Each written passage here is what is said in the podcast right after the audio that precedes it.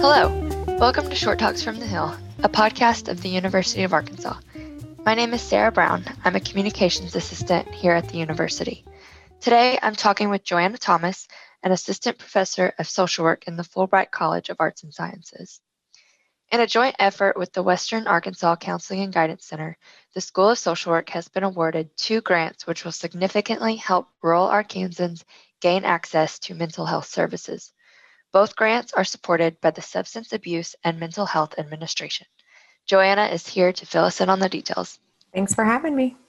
The first grant that you and your colleagues received was worth $4 million. Can you tell us more about that? So, that grant is actually an expansion of the Western Arkansas Counseling and Guidance Center services.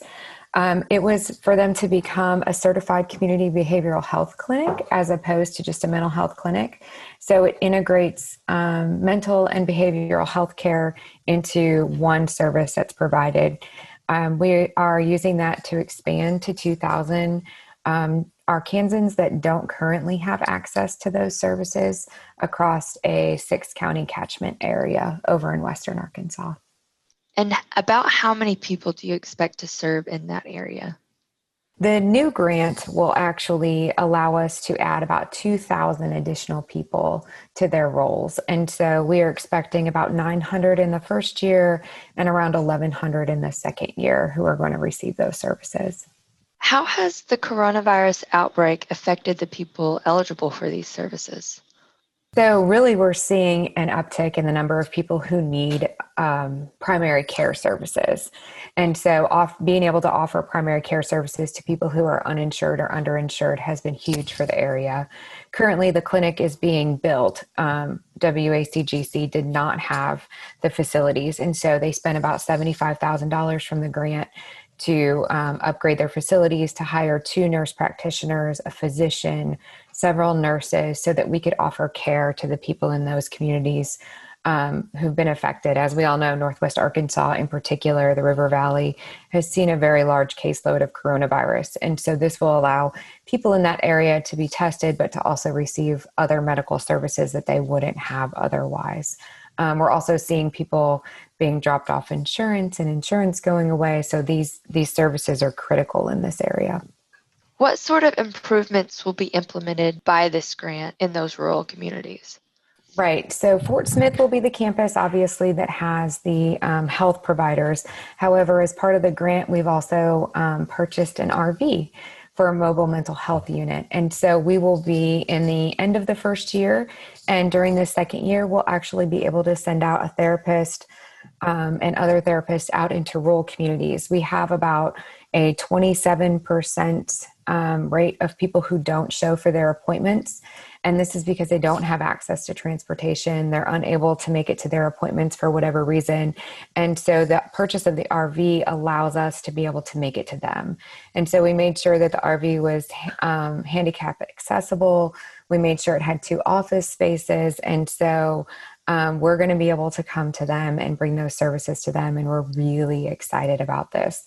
Um, WACGC already had telehealth services. And so that is an option. That's how they sometimes get out to that six county catchment since we're talking about extremely rural Western Arkansas. Um, so they offer tele, telehealth services and they will also offer telemed services. So our doctors will also see people um, through those services. But again, it's a little bit harder because you have to have access to internet, and we know in Arkansas that that continues to be an issue. So, what is being done to help those in need of care who are uninsured or underinsured in this area? So, we're actually partnering. Um, there is a new mental health treatment court that'll begin in January. So, we've partnered with them to ensure that um, individuals there have access to mental and physical health care. Um, we've partnered with the Juvenile Detention Center. So, about more, a little more than 800 children come through there, and once they're detained, they lose access to their Medicaid, and so they're not getting treatment while they're um, being detained. And so we've partnered with JDC to bring that. Um, we've partnered with the schools to ensure that children who are suspended or expelled for smoking or vaping are also getting services. So we have created a um, a smoking cessation, vaping cessation program for them. Um, we're also working with uninsured or non VA eligible veterans. And so that is another population that we see um, a lot of in Western Arkansas. Um, and so that is also somebody that we've partnered with to ensure that veterans have the services that they also need. Yeah, that's a great segue into the second grant you received, um, the 1.9 million to serve the Veterans Treatment Court. Uh, tell us a little bit about that. So currently, the Veterans Treatment Court serves about 30 veterans a year through their court program. Um, and these are usually um, veterans that come in with some kind of charge, obviously, um, through the courts. And so all of them are to be able to go through the court currently, you have to be VA eligible. Um, and so you have to be able to get your services through the Veterans Administration. Not every veteran is VA eligible. I learned about this um, just recently because I had no idea. I just assumed if you were a veteran that you were eligible for those services. But um, if you were not active duty, if you were a reservist, if you were less than honorably discharged, you may not be eligible for those services. And so our veterans deserve better than that. And so part of what we're doing with that grant is ensuring that that uninsured or um, privately insured or they don't have quite enough insurance to meet the needs or we're making sure that they also get the services that they need and they're able to enter the court and get those charges discharged at the end so that they can go on to lead productive civilian lives and will this serve about the same area as the other grant? So, this is actually Sebastian and Crawford counties only because those are the two jails that we work with. Um, but we expect that program to more than double. That's actually a five year grant. And so over that time, we're expecting that to increase substantially. Judge Tabor is a huge proponent of veterans. He's super excited about this grant. Um, and this has been a dream of his to be able to open his court and his services to veterans who, for whatever reason, or not have not been eligible. Um, the Western Arkansas Counseling and Guidance Center is a partner in this, as well as Harbor House to make sure that we're able to offer substance abuse treatment and that we're able to offer mental health services. And then, of course, they would also be allowed to use our physical health services through the other grant. So it's kind of like we're doing a full spectrum, holistic kind of approach for our veterans. Yeah, that's great. Are there any other uh, community partners that have come on board with you on this project? On this one, no. It is um, obviously Sebastian County and Judge Hudson, and then Judge Tabor, um, Western Arkansas Counseling and Guidance Center, Harbor House, and the VA is helping um, us with some things like training, making sure that they have training, that our services are similar to services that they would offer through the VA, and that we ensure that the services that WACGC offers become veteran centric.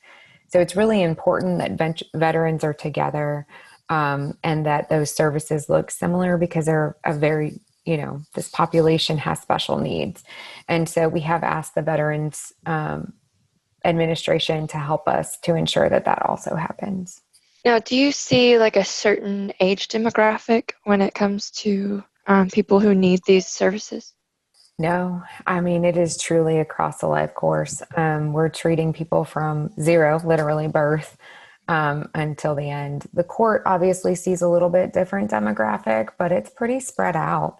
Um, you know, people get in in trouble at all stages of life. So um, our goal is to make sure that we can serve people across the lifespan.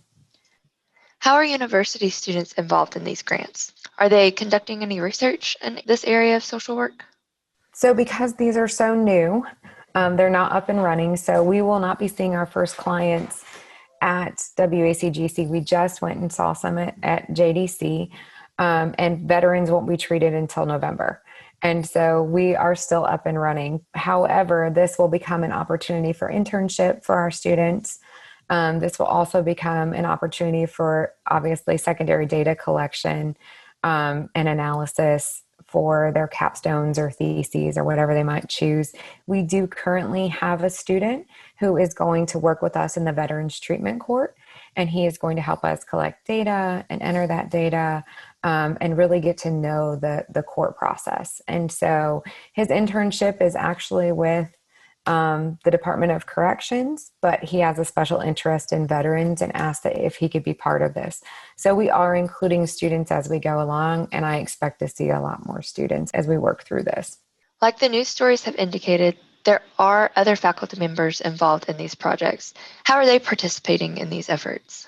For the first grant, I have a partner in sociology criminology, and um, he is actually a statistical specialist. And so, doing a lot of work helping with um, data collection, data analysis, writing reports.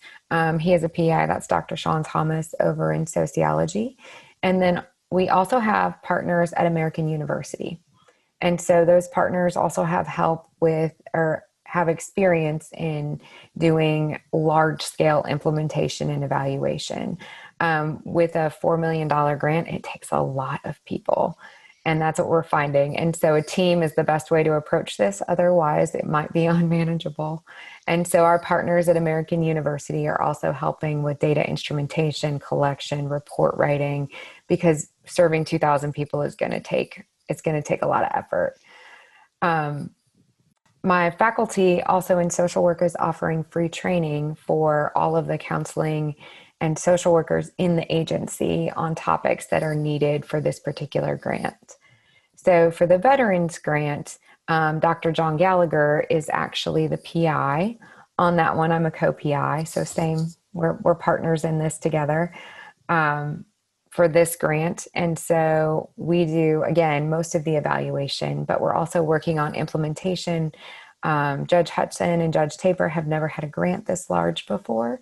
And so we're helping them kind of learn the ropes and what SAMHSA requires and how to get all of this done. And it's a big project. And so it requires that. And then we've partnered with a group called the Baldwin Group that is also helping us create instruments and do the evaluation.